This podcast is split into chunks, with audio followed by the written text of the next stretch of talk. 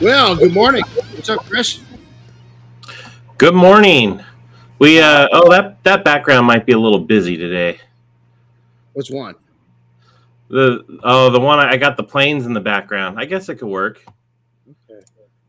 Gotcha. See, I can't see that from here. Oh, I see it. Yep, I got it. Yeah, it didn't look bad. So I didn't even notice. So, yeah, well, we'll we can we can leave it for now. yeah, I think it's cool. Yeah, I, I like it. So, well, Switch us Well, around there. last uh last few weeks have been uh actually the last several months have been insane um but the last few weeks were really preparatory for going up to seattle up to uh boeing field up to the museum of flight in uh seattle Yeah, that's been uh that was especially busy for us and for me. Um Yeah. so that there's been a lot of focus on that for at least the past uh month or two. Yeah. So so we're, we're gonna we're gonna dive in and just share some stuff you know learning from amazing people. I took away so much last week. People have been around a lot. Um, you know we had 10 rookies up there that had never gone to the project before. Uh, that means there's 20 20 of us that had been. Uh, it's a much smaller team. Covid kind of changed things and uh, we're readjusting. It's been a, a big adjustment because we uh, you know last year the expectations were were what they were you know, COVID hit. Everybody's kind of trying to figure out, you know, uh, they wanted a really small team. We actually had 19 um, last year. And then this year, the expectations were much higher, but a much, much smaller team. And so the pressure was kind of on. And just, you know, my job changed. I was just roving a lot. Um, we got a lot of press. We got a lot of calls for press. Um, but it was it was really cool. It uh, but the people factor of it was was unbelievable. But we want to we want to Yeah. talk about it because we get a lot of questions on doing these projects and what it takes and should be should people be doing projects of their own the answer is absolutely yes but you got to be prepared so hopefully this gives you some ideas you know whether you're doing a, a really big project like this or just something that's big to you um, it could be one plane or one specialty car or a couple museum pieces whatever it may be but we want to kind of get it out there and share and then and also get some facts out there that people ask about so they're kind of fun. But uh, we have Yeah. uh, we had cool shirt design that uh, we had an artist do that. Uh, Chris Chris dug up an artist that did a fantastic job. We had so many people in the industry back this up in a big way. Um, and it's just it, it was an amazing project. It was an amazing time, and it was amazing learning curve for us going from you know 50 or 60 people down to 20, but still having that that high expectation you know of everybody around us. So we'll we'll get in and start it, start talking about it and talk about the people that are involved and the companies that are involved and and all that good stuff. So, did you rest up yet? you know it's it's gonna take a little time i think it's it's Yeah. like uh it's like having probably like having jet lag it's just gonna take a little while to catch up Yeah. but uh you know i still have uh, um i you know i've been trying to prioritize stuff so i still have a whole inbox full of stuff to go through and everything else and get caught up and Oh yeah, yeah. so if, if, if you're on this and you're waiting for something from me be a little patient yeah, we'll get it to you. We'll get it to you. You you know, know uh, it it, it was uh, cool. But for start, let's uh, you know, again, last week, I mean, I just learned from so many people. You know, there's, and I tell the guys, you know, the guys and gals eh, that it's like herding angry cats because entrepreneurs, there are all these A types, and usually, you know, we don't entrepreneurs don't come, you know, and work with other people, but it's really back to our our statement of, of, of learning to, to follow. And there's so many great leaders in that group that followed. And I think what it does is a lot of people just don't get it. And mainly it's people that don't that don't have fol- followership, that they they lead themselves and that's it. But when you step back and you have to follow, it does build you up to become a, a better leader. And and some people would disagree with me, but we've seen it firsthand over the years. You know, I see it in my endeavors away from the industry, um, and it and it humbles you. And when you can be humbled, um, you know, it just I think gives you a good opportunity to grow and grow the people around you. And so, um, you know, and again, this year was a, a, a challenge, a challenge for for Doug, you know, as the project manager, a challenge for Bobby, a challenge for you, a challenge for Diane definitely a challenge for me because you know we had so much expectation on our shoulders, and so you know this thing's worth that the, just you know our our insurance company goes out every year or every couple of years tries to get a dollar value on it. And you know they, they use auction house you know christie's different things and and like items that have you know been sold and they try to put a you know a dollar amount to it but we're talking over 300 million. And that spooks a lot of people. Now the chances of us you know the, the, the thing that we're going to do is poke a hole in something you know is we're going to dent something you know there it's not that we're going to destroy it but in all these years we haven't but you know the risk factor for the insurance companies is pretty real you know uh, to the to the point that they want to FaceTime with me, see what's going on, see how we operate the project, and all that because it, it is of such great value. Um, going all the way back, this started in 1999 with my buddy Dave Morris. I met Dave Morris actually in 97. But 99, him and I started talking detailing. is involved in in another in another business um, that I had partnerships with. It looked that that partnership was going bad real quick. Um, a lot of things went down, and by '99, we were in an odd spot. And I told Dave Morris he was a, a pilot and uh, flew for for for a uh, family.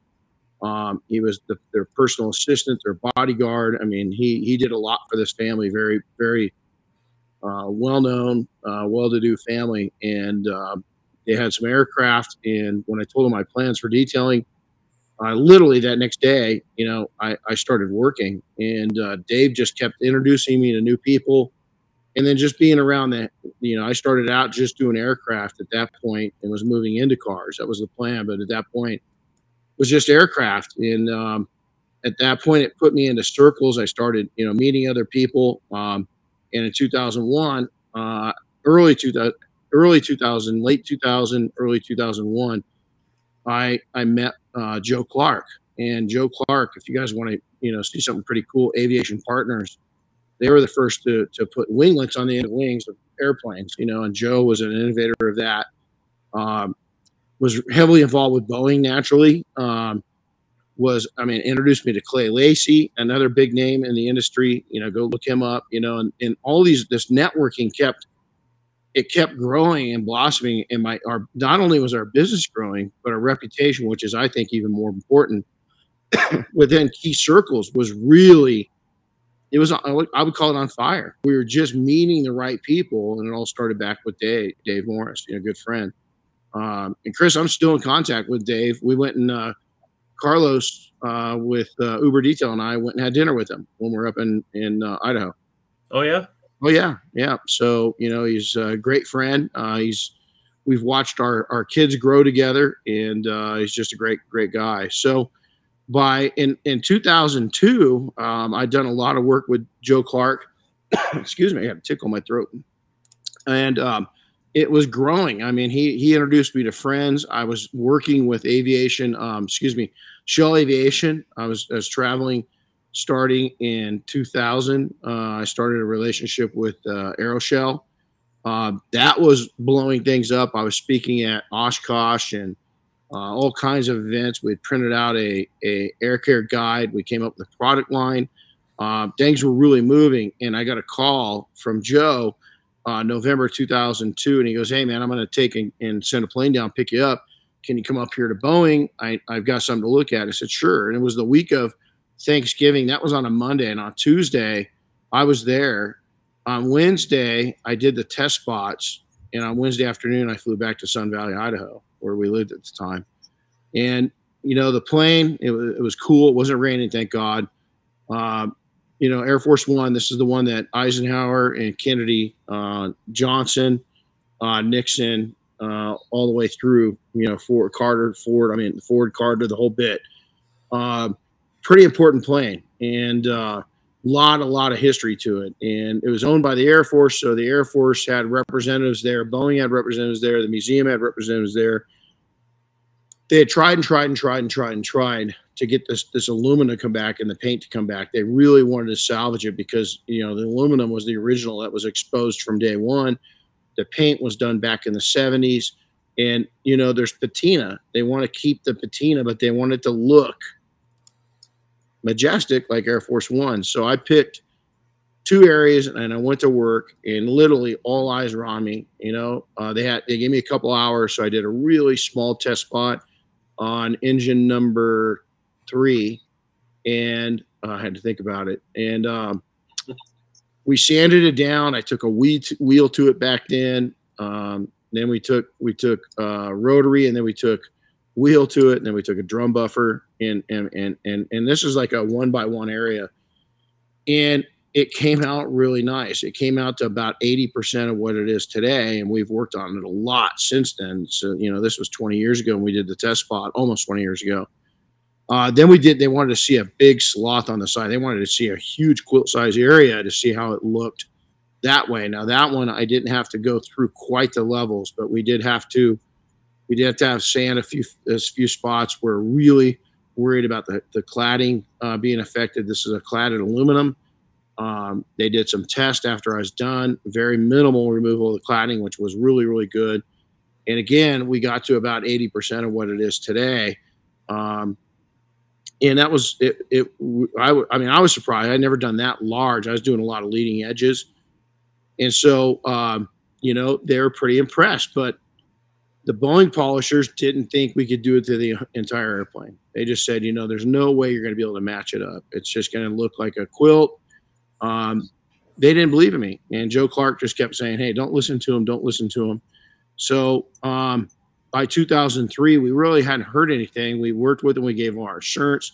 We gave them a proposal. It was over, I don't remember the exact dollar amount, but it was it was right at a quarter million bucks, you know, to do the work. And um, finally, in in April of 2003, we heard from him, and in, in June of 2003, we went up and, and did it for the first time and that was 19 years ago. And we did it with uh, seven people, uh, three of which were volunteers. One of was Evan, helped us out, you know, a lot. Which you know, Evan still still added up there, an, incre- an incredible man. Um, and we were there for two weeks, and and it was incredibly difficult. Uh, probably the most out of my entire career, the most physically difficult uh, two weeks of my entire career. I mean, probably those two weeks were probably more difficult than the other 50 weeks combined that year. I mean, it was really tough. Um, when we were done, it turned out surprising and, had a lot of challenges. It was on display in an awkward area. It wasn't on even ground. Um, you know, we couldn't get lifts to work perfectly. Um, we had one boom to work with. I mean, it was just we had you know a generator problem for the drum polishers. I mean, it just it you know nothing went perfect, and um, it it was a lot of work. Um, but what that did is really blossomed in to an opportunity. I really thought, oh, we'll we'll bring it up to speed. We're going to try to sell them on maintaining it, but you know, it's the Air Force, it's the DoD, it's the museum. They're probably not going to spend the money. And so, shockingly, when they saw the results, they they asked me if I could get it even better, and I said, yeah. The good thing was they were going to cover all that aluminum up with paint because they just didn't like the way it looked, and they're going to repaint the plane and lose the that that paint scheme that was done back during the Jimmy Carter era. And so we were able to save, and it's still the same paint. They've, we've done some touch up to it, uh, but other than that, um, it's the same paint. So it lasted, you know, 15 years longer than what they thought, and it's still going. Uh, touch up spots will be needed, but really, I can't see them repainting that plane during my lifetime. I mean, it just don't, it's not going to happen because it looks so good. And so the circles it brought me into um, was unreal. I mean, it just brought me into a whole nother level. and for every person that's got a, a corporate jet, they've got a garage full of cars, and it just it changed my business. You know, being known, we had to fight for the title of detailer of Air Force One detailing team of Air Force One. All that stuff was a fight to get, and we fought it. Um, it was incredible. Uh, we started out with seven. The next year, I think we went up, and I brought I brought some some people from one of my other offices. I think we're up to ten. Uh, by 2008, we were up to about 17, and it was starting to really starting to take. It was starting to look really good. I mean, like like almost factory factory new that first year, the, the pilot that flew it out of Boeing was there. He couldn't believe it. Now, I think he since passed away. Um, is that the last time I saw him with it, he was like just blown away. He goes, "It looks better than it did." I think he flew it out of the first time in early '59, 1959. He was just blown away. Um, but it's a lot more than just Air Force One. Um, the 20 team members, all of us are volunteers. Uh, I think this year's going to be the first year that we we actually break even for us, meaning that detailing success, you know, and, and Diane, Chris, and I, is that this is going to be the first time we, we, we don't put a pretty good chunk of money into it. That we're going to take, you know, naturally, you know, you know our, our costs and everything else. Hopefully, we you know we break even and make make a few bucks. Uh, we do teach the team how to get donations in the local market. Several people did get donations and made some money off of it this year. Uh, but we're all volunteers, um, major supporters from the industry. I can't. I'm blown away that this year at the amount of people. And Chris, do you want to go through that list real quick? Yeah, in fact, but before we touch on that, you know, I want to back up just a tad. You know, one of the one of the questions that I get a lot is, you know, how do you get on that team? Mm-hmm. And uh, so, you know, and it, it it didn't originally start off this way, obviously, you know, because this project goes back to be right just before the creation of the Detail Mafia. But um, the the team members are selected from the Detail Mafia, uh, from that network group. So everybody on that project is a member of that group. And then, in order to become a member of that group, um, you have to attend Renny's five day training. So that's a prerequisite for being a, a member of the Detail Mafia. So that's kind of how all this gets gets gets started for current members, you know, but it wasn't always the case. It just kind of evol- evolved into that over time. But um, you know, so that's kind of the bottom line with with how people eventually get on this project. But it doesn't happen right away either. You know, people come through training, they they join the detail mafia. Um, usually it takes a couple years before they might get an invite to this this project. So it's not, you know, it's not immediate, and uh, it it all kind of you know goes back to how active they are with our group how they participate with our group. You know are they are they you know not only uh, making withdrawals like you like to say but making deposits into our group as well that kind of thing. So you know i just thought it was important to step back and look at that. Absolutely. We even want people to be making deposits into the general population of the industry into yep. their community and so, really, I think the you know our, our leadership in the mafia had a great idea this last this this this trip is next year.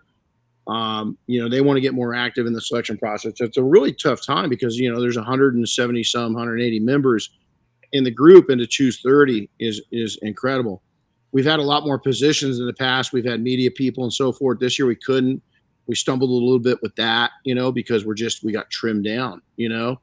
But I think the the you know our leadership came up with a great idea to where next year it's an application process. You know, the members put an application. That way we know they want to you know they want to go, and we'll say, hey, here's what the prerequisites are. Here's the application, and that way we can look at it and we know the people really want to be there. And so many people have gotten. I mean, I've got an interview with uh with uh, I don't know if it's a TV station or a, a, a uh, radio station or a, a newspaper uh, for one of the team members today. And so, you know, a lot of people got in the press, a lot of people got, you know, write ups and so forth. Um, there's a lot of marketing to do with this. I mean, I still hand my business card out that's got my picture on the wing of Air Force One, and it just it blows people away. And I've been, I mean, 19 years, you know, yep. I've been doing it. So it's just it's a, it's it's it's unreal. And so it it it is. It's you know the selection process is very. We had a lot of people from just you know outside the industry, you know, uh, uh, sending messages over. I don't know if you saw any of them, Chris, but hey, how do I become part of that team? And you know, the nice thing about ha- doing it the way we do is it's vetted. It's not that we wouldn't. We'd love to bring the whole industry with us, uh, but you know, we know these individuals. We we know that everybody's at a certain level or above, and that's really important because we've got we've got six days and we'll go down through and we're going to show you what the aircraft are that we worked on and kind of tell you what we did to each one of them. It's more than just one aircraft. Uh, mainly it's that air, force one the 707 and, and a b-29 bomb are one of you know a handful maybe uh, left in the world. There's only a couple flying. They hope to get a third one up soon. This one will never fly. They're going to keep it as a museum piece because there's just not enough examples in the world, and they just don't want to. They just don't want to risk it going down. You know, they lost one a number of years ago that was flyable that was on its maiden flight since it had crash landed and it caught fire and was destroyed. They don't want that to happen because there's just not many left uh, for people to be able to see. So, Chris, yep. you want to go through this list? Yeah. So, you know, so the volunteer team members are probably the most important part of this project, right? Without without them, without their donated labor, this couldn't happen. But the other thing, you know, and I'm gonna I'm gonna pull this up real quick. Um, you know, the other thing that makes this project happen is uh, our sponsors. And man, we had you know a, a huge number of sponsors step up this year. Um, incredibly generous, excited to be part of it, and I think it just shows um, the impact the project has had on the industry, but how the industry has embraced uh, doing projects like this in order to help lift up the entire industry. You know, so um, pretty much what you're what you're looking at here on the screen, if you guys you know are got video, is uh, that's that's the artwork for the shirt, but there's also all the logos for the sponsors, and I'm just going to run through them real quick. You know, of course, uh, P&S Double Black is is one of our main sponsors, or is our main sponsor. Um, and then in addition to them, you know, we have Flex Power Tools. We've been using their tools on the project for years. Uh, Buff and Shine. Uh, we've been using their pads on the project for years. Uh, the Rag Company, uh, same thing. They've been sponsors for years. We've been using all their towels on the project. I think we estimate about 4,000 towels each year uh, we, we go through. Um, IK Sprayers, they've been a, a, a, sponsor now for a few years, and we use the sprayers on the project to uh, uh, apply the, the various cleaners that we use. Uh, plus, we protect the planes with Beadmaker because uh, Beadmaker is Boeing approved, and uh, the IK sprayers are a great way to get that applied to the, the big surfaces of the plane. Um, Rod and Jody at Road FS, um, they've been sponsors and involved in this project for for many years now, and uh, you know it's it's been a couple years since they were actually able to work on the project, but they've even spent time out there working on the planes with us. That's how involved they've gotten in the past. Uh, Grit Guard, they've been a a longtime sponsor. Um, of course, it's the way that we clean all those buff and shine pads. Uh, Angel Wax was a brand new sponsor this year. So they came in to help, and uh, uh, they uh, they came out to visit us during the project. Um, Dynabrade this is their second year sponsoring the project with us, and uh, you know they're they're uh, kind of inching their way into the automotive detailing space, and uh, and they've got some cool things they're working on for the future. Autofiber. So Ian Ramelkamp at Autofiber, he uh, sponsored the project for the first time this year, which was really cool. And then uh, RaggTopp has been a sponsor before. Um, over at you know the guys over at, at Wolfstein's.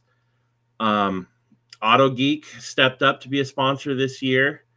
Uh, IGL Coatings uh, stepped up their sponsorship again this year. They've been a, uh, a meal sponsor in the past, and uh, this year they became a more uh, a more serious sponsor uh, Dr. Color Chip.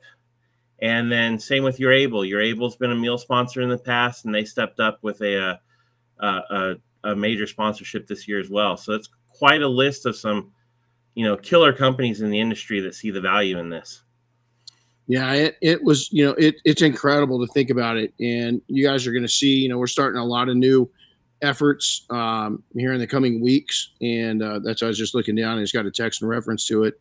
Um, but a lot with these these product partners, we go back most of these companies years, some decades. I mean, Road FS, you know, Jody and Rod.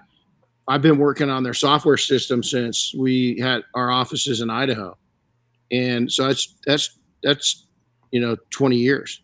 It's it's unreal. Um, you know, naturally P&S being you know really involved. Um, I mean, just I can go through each one of these and it's just so special to see them you know jump in and support us this way because it just makes it so much easier to make things really really nice for the volunteers that come out for all of us that come out and work on this and not only for that but also for the museum staff that and their volunteers i mean we had we had two of their volunteers and Evan, the the the, the uh, display curator. Um, they're with us almost every minute of the day from start to finish, and we are getting there at you know a little seven o'clock every morning, and sometimes not leaving until close to seven at night. You know, so I mean, it it makes a huge difference being able to treat people. We didn't have this option, you know. Definitely when we started it 19 years ago, we didn't.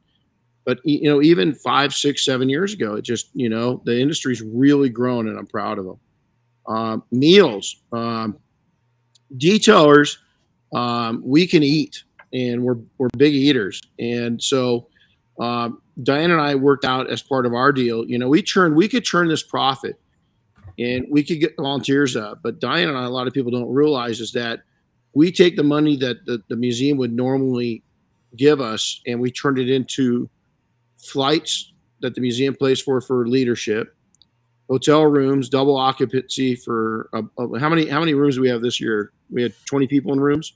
We had uh, eight rooms, so roughly, you know, covered it for about about Six. half the team. Yeah, about half the team has got rooms covered. Uh, we covered their breakfast, we covered their lunch, we covered their dinners. Uh, we had it was it was it was funner than heck. Uh, but lunches, we had so many great people, detailers, helper. I mean, I, I, I mean, it, it's uh, Kevin and Michelle have been involved. I mean, oh God, I'm thinking all the way back to 2010, 11, something like that.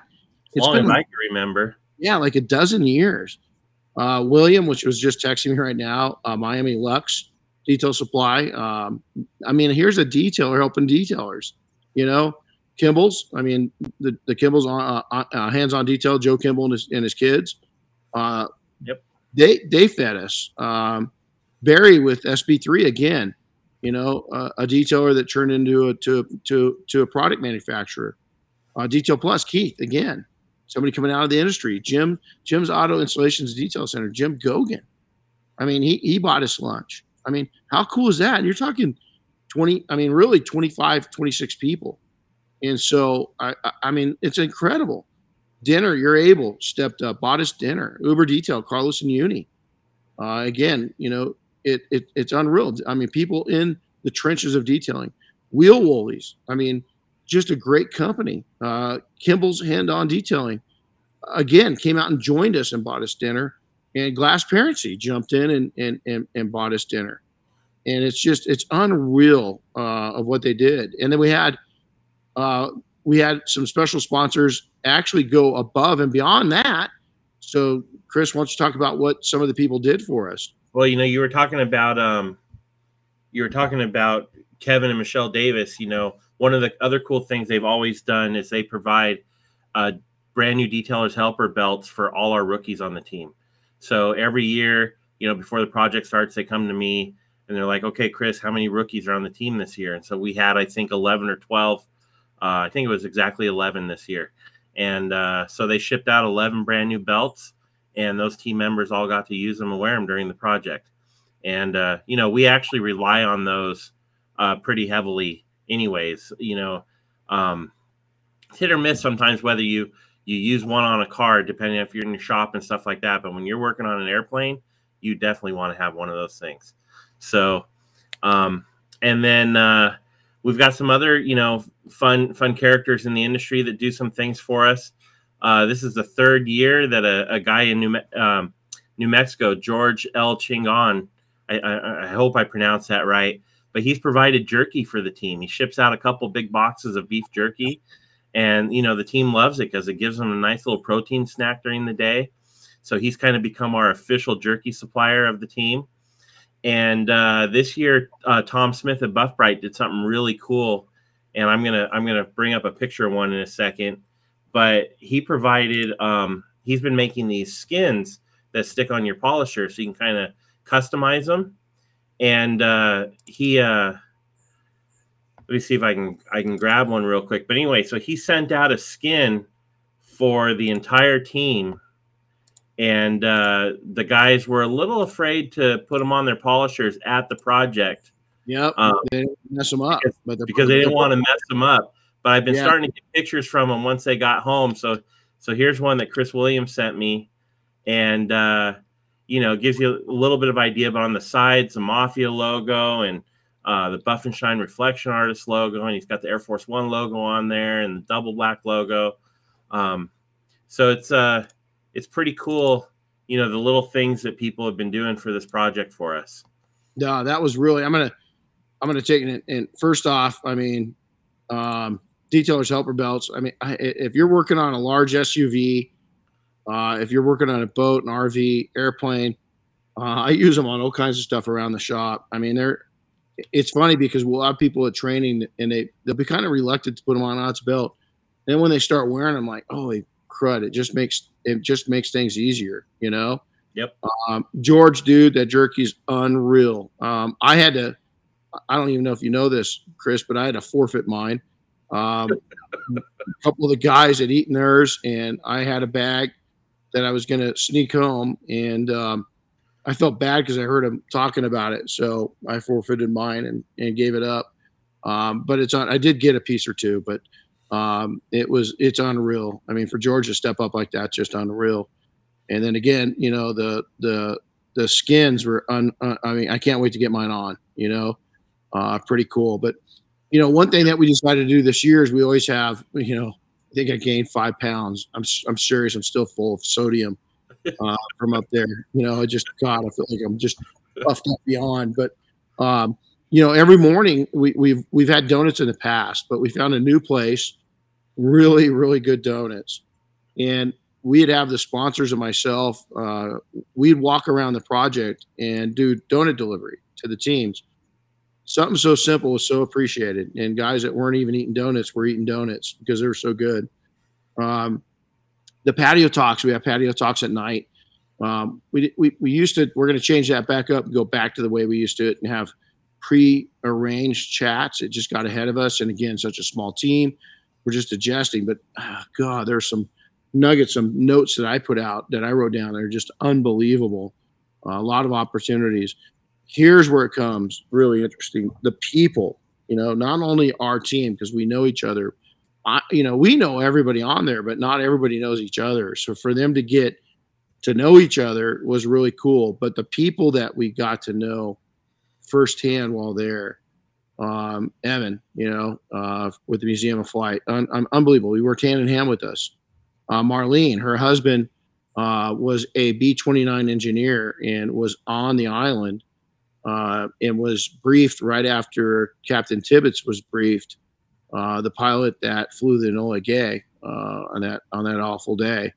Uh, he was there, and so her dedication to the B twenty nine is endless. And you know, she's a big part of making sure we get up there every year. And she's in her nineties and the sweetest thing. And she brings us cupcakes. And um, we presented her with the team flag last year. She presented it back to our daughter Ryan, uh, which her and her and Ryan Ryan's known her for uh, ten years and so since she was 17, and Marlene, I, I, get to give it to my daughter, present it to my daughter when I see her next. Uh, Dick, oh my God, he, he was a B 17 pilot, uh, through, flew 35 missions over Germany. Um, this was the third year that we got to meet him. Uh, he's 99 and a half years old, and he makes sure to tell you the half. Um, he's incredibly sharp. I'm going to be putting some videos up of him. Uh, we every year that we're with him, we get new nuggets, and this year was no different. Talking to to Dick, uh, Fred, the volunteer at the, the museum, incredible guy. I mean, we had we had multiple incredible volunteers. Fred and I just really bonded. Uh, pilots that come by and talk with us, the pilots of that flew some of these planes. Uh, you know, we've naturally got Dick, and and uh, but we've got other people that flew the B twenty nine Air Force One's pilot uh, people that blew, flew uh, uh, B-52 bombers. I mean, just it's the stories, the history, the knowledge, the passion, uh, the heroics, the the the uh, the sadness. Some of the sad stories they tell you. You know, it's it's life changing. I mean, it really is. And so, you know, those are some of the gifts that we give get by being up there. Even. The, even the museum volunteers, you know, that uh that are there on a regular basis have really cool stories. They do because they get to. Can you imagine who they meet? I mean, the docents are. I mean, these these people are. I mean, they're connected. You know, um, I know years past we've met a couple of astronauts. Um, you know, it's just it, it's it's unreal. Um, you know, I walked into the. Uh, can't remember. Is it like the the Boeing barn? I can't remember what they call it. Um, it's that their their old original building they have there. Yeah, the barn. Mm-hmm. Um, I walked in there briefly when I was walking between uh, the two sides of the museum, and one of the docents in there had to be in his mid 90s, and he was sitting in a walker, and he could hardly hold himself up straight. That's how kind of old he was, but he was there, and yeah. you knew he was there because he wanted to be. That's how passionate these guys are about this stuff. You know, he wasn't there because it was easy for him. So, yeah. Well, they said Dick. You know, he's you know 99. He's going to be 100 in February. Um, he, I think it was incredible. It was like he was at 25 Saturdays last year. Yeah. In front of that, that, that B17 telling his story. And, you know, I didn't know it, but uh, he carries in his pocket and has his entire life a piece of flak that was lodged in the protective panel that protected the pilot and co pilot. Each one had their own that hit right behind his head, and it would, you know, there's a video I'll put up, and he says, "Yeah, my top uh, uh, um, top gunner, you know, looked down and saw it, and he says, I told me it was there, and he says, man, he says, reach out and pull that out. So he says, I took and gave controls to the first, you know, to the co-pilot, and he says, I, I reached out and pulled that thing out, wedged it out of there, and he had it in his hand." And he says, "Yeah, that turret gunner says, boy, that had your name on, it, but thank God they spelt your name wrong." You know, where do you hear these stories from? I mean, you know, I mean, and then he really shared, and I, I pull I, every time I, it's the third time he's told the story on how he controlled fear, you know, and it was it was really amazing. Um, so let's go over some of the challenges for me. Is you know, it's it's painful to choose 30 people when you've got probably 100 or 125 that want to go. Um, it really is. And you've got to look at a number of things. You've got to look at the, the, the needs of the project. You got to look at, you know, the skill sets. You got to look at fairness, who's gone before, who hasn't. So you got to look at all these different things, eligibility, uh, all these different things, and and, and you know, health, um, ability. You know, are they going to be able to handle that workload uh, as part of it? Uh, do they have? Do they work well with others? Not everybody works well with others, so that's you know part of it too uh, for Diane, Chris, Doug, and Bobby, you know, the planes. I mean, here's the list, guys. We did Air Force One, a 707. We we worked on it and the B 29 were the were the heavies. That's what we had yep. to really get in and, and do. It's a ton of work. Concorde jet, we had to clean it and then spray it down with bead maker and protect it, get it preserved. Boeing 727, it hadn't been cleaned since probably a couple years. We I don't think we got to touch it. We didn't get to touch it last year you want to know something? It's probably been since 2019. Probably, probably. Yep. But it was filthy, and we had to clean it. And again, we decided to go ahead and, and lay down some some uh, protectant with with Beadmaker because it's it's Boeing approved. Uh, we also did test spots on the 727 because we're going to start. We already cut the aluminum once and just did a really rough cut. Now we're going to start bringing the aluminum. That's serial number one 727. Um, we also did some test spots on the B29 uh, for the wings to get the wings done and so forth. Uh, the Lockheed Constellation, just an, an absolute jewel of an airplane, hadn't been touched in a while. It was out front, very difficult to work on. But then, you know, uh, D two forty seven, you know, uh, number one. We worked a little bit and got to to to work on the serial number one seven forty seven, um, and so we've got all these different planes we did all the fighter jets, you know, all the different fighter jets that are on display, everything from an F 14 Tomcat uh, to uh, you've got uh, Navy, Navy uh, um, Blue Angels, you know, uh, they're on display. And yep. so we got to work on those. Um, now, project sponsors. I'm gonna I'm gonna reach out because Chris isn't to take and, and and talk about this as much, but the project sponsorship of going through and fi- figuring that out is likewise with the the meal sponsorships. Um, all the team paperwork for 30 volunteers all the schedules the rooms the flights the shuttles um, the shirt design the project manual um, team assistants um, team leaders uh, product ordering, chemicals, towels, uh, woolen foam, foam pads. Um, it all comes down to Chris, Chris, Diane, Doug, and Bobby uh, arranging all the meals, the shuttles, the stickers, ordering the stickers, the patches, all the photography, trying to make sure that we got the right photos for the right the right marketing, uh, all the social media. And again, take away lessons from what you know Sydney uh, said is, hey, give the team leaders the the marketing schedule. You know, that was a brilliant idea. And what we used to have in years past was actually a marketing manager. That that's all they did was make sure that the marketing side was taken care of. With a small team, it's you really can't dedicate. You know, my schedule is just roaming and making sure that everything's safe. There's always questions. We can't do this. We can't do that. This works. That you know, going through and testing different things. Believe it or not, some very skilled detailers. That aluminum is never the same on the B 29 Air Force One. As the weather changes, the humidity changes, the temperature changes, even though they're under undercover, is that it changes constantly. And through 19 years, we figured out the little the little systems and processes that work and the ones that definitely don't. And so all these things coming together, it took weeks and weeks and weeks. So let's talk about you. And then we got some questions. Let's talk about you doing projects. Absolutely. Noteworthy. Listen, you got to put deposits into your into your community. And there's there's air museums all over the place. You know, uh, uh, um, there's there's tanks, there's there's military vehicles, there's historic vehicles, there's there's museums, there's all kinds of things to go after. Um, yep. But you need to you need to know it's going to be a lot of work, and you, you only have one chance to do it right. Um, and and and the quality of work. They're also knowing the difference between, like for instance, there's the very first, they believe, the first production fighter jet on display in the museum. Um, it's a cloth cloth covered plane used in World War One. It's believed to have the first factory mounted gun on it in history. And all that is about is leaving the patina alone and and just protecting it. But even what you can pr- put on it is is you've got to know. So there's a lot of things, a lot of homework that you've got to do. You can't you got to dig into having the right insurance. It's a whole different level, you know, of insurance. You've got to be prepared for that.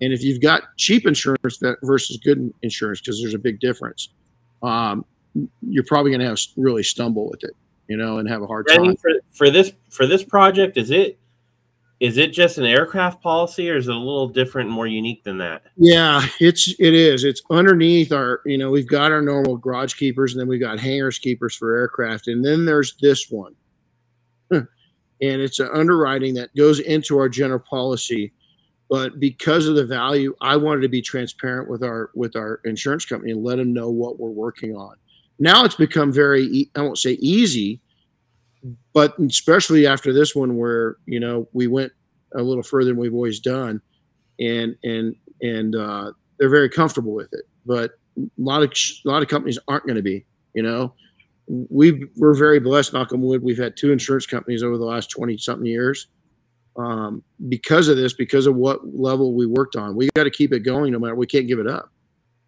and so it, it's pretty it's pretty special. You, you, know, it's not your everyday. So, well, we got some questions. I'd love to go down. Good morning, uh, Joe Kimball's on. Thanks, buddy. Good seeing you last week. Really, seriously, thanks. Uh, you already responded to my uh, Mr. Ramos. Good morning. Uh, let's yeah, see. Lot, lot, lot, lots of comments. Yeah. So Chris Santo says he's ready to go next year. Yeah, let's go. There you go. They're gonna let him out of Canada. Yeah. yeah. Let's see. I'm going through. No massages this year. Yeah, that's pretty funny. You know, there's a story behind that. If you see me at an event, come up and ask me about the because uh, it's it's probably not quite PG. I mean, nothing bad happened, but it was the words that somebody used. Is is uh, yeah. So no massage this year. Um, you know, I, uh, Danny, again, I think uh, next training out in, or near in Oregon. Uh, we don't have anything. Pro- it's going to definitely be next year. We love to come up there, um, and so we'll do something up in in uh, Oregon next year. I, you know, Keith, Keith, Keith, uh, and Sydney just had something, but I'm sure I'll be back up there at some point next year.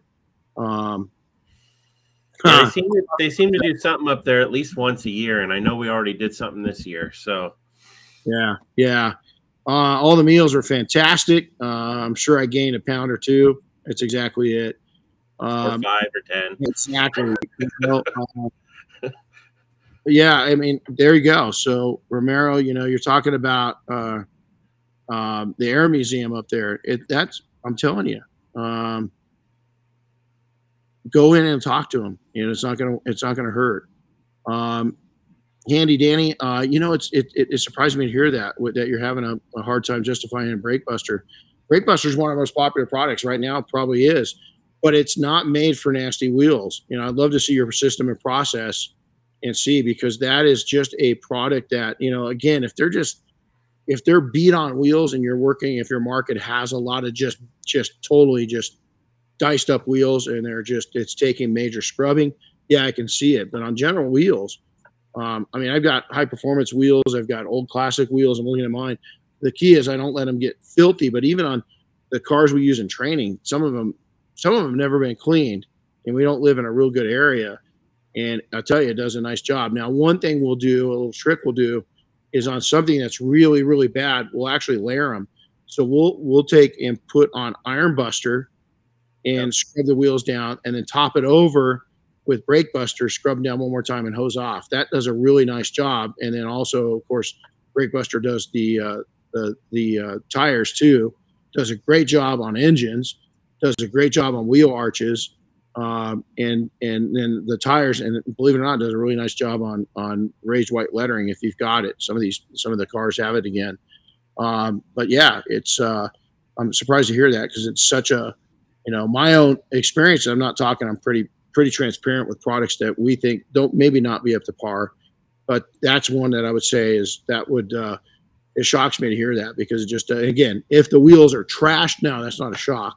Uh, a lot of people are, are I don't like using acid. I, am totally not an acid person. We took it out of our arsenal for the safety. Uh, uh, hydrofluoric acid is really dangerous, you know, for people. Um, if you're mobile and you're out using acid and you're getting on people's driveway and you're not neutralizing it, it's bad for their kids and their pets. If you're in your shop and you're using it and you're taking your shoes and and and walking and going home and and you're taking that home to your family and your pets, um, so I'm not a real I, acid's a last last recourse, but yeah, I mean, try that little tip I said. You know, so uh, yeah, I love this guy, man. Here, here's a, here's a good question. What oh. what metal what metal Joe asked what metal polish do we use on the old planes? Let me see if I can get a bottle of it. I think I stole it and took it with us. Uh, metal probably, probably all, all the way over in the glass cabinets, but uh, but Metal Bright is uh yeah i think i i think i don't think we have i think i need a i got a one bottle of it. it's trashed. Um i don't have anything close i can get. But Metal Bright P&S Metal Bright is a really good general purpose. Um but the combination that we have to use depending on what we're finishing we use a lot of Rolite product. Um we uh we used in one area heavy metal uh, metal polish on one area of the B29 on the on the uh, I can't remember even what it was, but it's just real sensitive. And so we've got about six different polishes that we actually use, but our go-to is is metal bright. That's our go-to. That's the yep. generalized one that we just we use over and over. Um, great question though. So, all right. Well, with that, unless we have any more questions, I think we just got it. Um, we wanted to just kind of share this with you. I know it's not an exciting podcast, but um, yeah, that's exactly it. Those planes do. Joe Kimmel's adding in. They get the elements from the salt water that uh, that comes over. You know, Seattle right there. Matter of fact, there's a canal behind us that goes out to the Sound. You know, and so it's a saltwater canal. Um, it's uh, pretty pretty insane. So, well, you know that that brings up another point too. You know, I, I know that uh, you know people people have said in the past, you know, oh, you guys are doing the same project over and over again, and you know, you always mention, well, you know, it's nice to have your repeat customers and all that, but the bottom line is, the planes require maintenance. It's not like you just detail no. it once and you walk away. No. You got to you got to do it over and over again, just like your customers got to redetail their cars over and over again. And uh, these big planes specifically are in a pavilion, and it's got a big roof on it, but the walls are open and uh, it's pretty amazing what a year of Seattle weather can do to an airplane. You know, especially especially clad and unclad metal guys. You can think of bare aluminum wheels. A year without maintenance, those wheels are. Here we're talking about brake buster and how it, it might not work, you know, on some wheels. Well, there's a perfect example of what's happening with these planes. Yeah. I mean, they're not going around and around, but all the wheels don't have what they're exposed to either you know and and so and here's the other thing when i hear people say that ah it's the same project over and over again. Hey man sorry if your customers don't come back to you for 19 years. Um, other people have tried to, to get this project and they've actually in the early days after i did it because we're not cheap.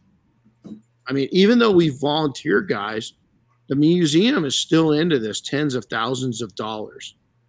So we did the number evan and i and it's probably 50 to 60000 this year it's a bargain for them. I'm not saying it's not, but there is people that come at, came in back in the days when we were 200, 250,000 dollars that tried to come in and underbid us. And when the museum would have them, you know, and the Air Force would have them do test watch, they couldn't perform. So it's not just that we're coming back and working on these things; it's also that we're preserving them. Um, you know, it's just crazy. And so, yep. you know, it, you know, the other the other thing is, you know, sometimes I see comments like, "Oh, well, it's not the real Air Force One and all that." Well, it is a real Air Force One.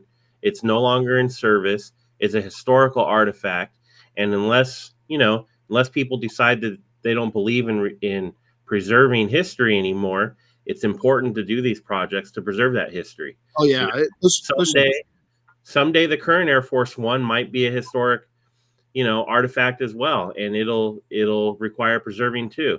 But for now like the air force takes care of it and they're not going to let anybody else near it. I've you know i've worked on the two current ones right now years ago two, 2003 2004 uh, i was called uh, called in as a consultant under the, the bush administration.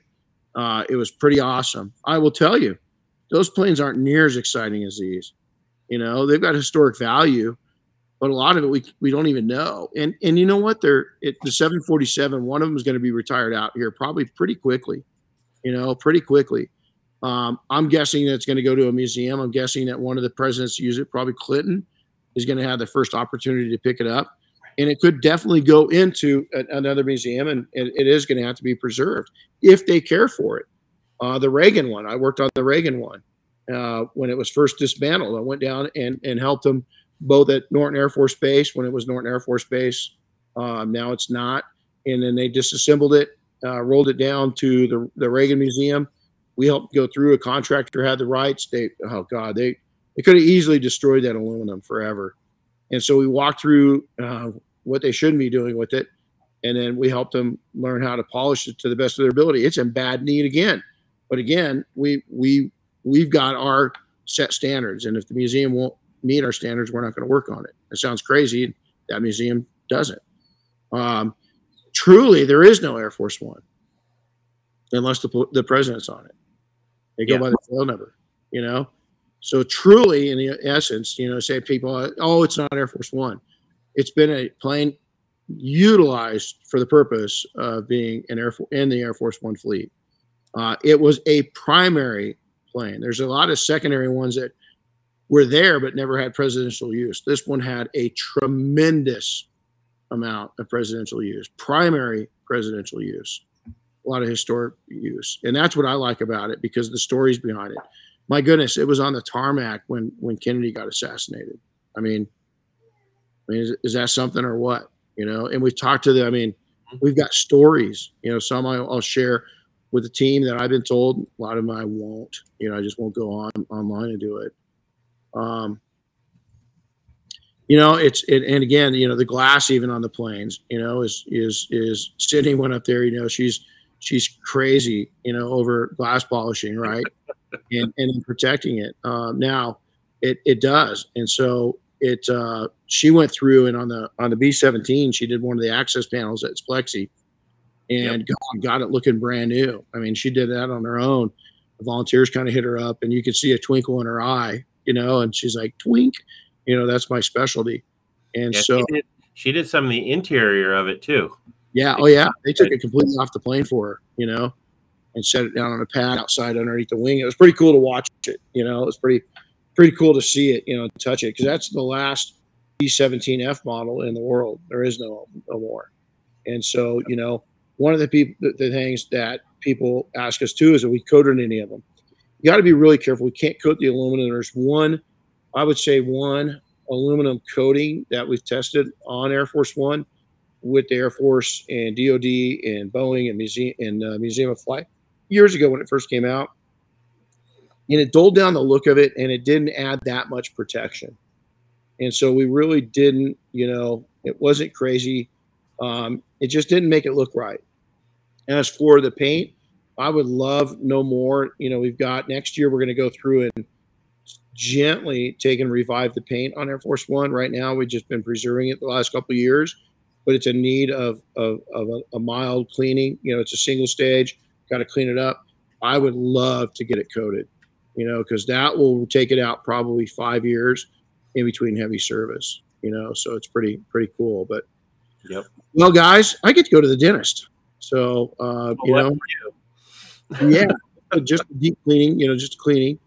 And uh, yeah, but hey, I'm, I'm glad we could share this with you guys. Well, And, you you get to go to the dentist. I've got hundred. I'm looking 133 emails to look at. yeah, yeah, yeah. It, there's a lot in there. I've been slowly chipping away at them too. The ones that I can take care of, I've been slowly chipping away. But well, hey, uh, thanks everybody. Have a great day. Uh, it's always a pleasure to come to you guys, and thanks for uh, thanks for listening in. Take care. We'll see you next time. Sounds good. Have a great day, guys.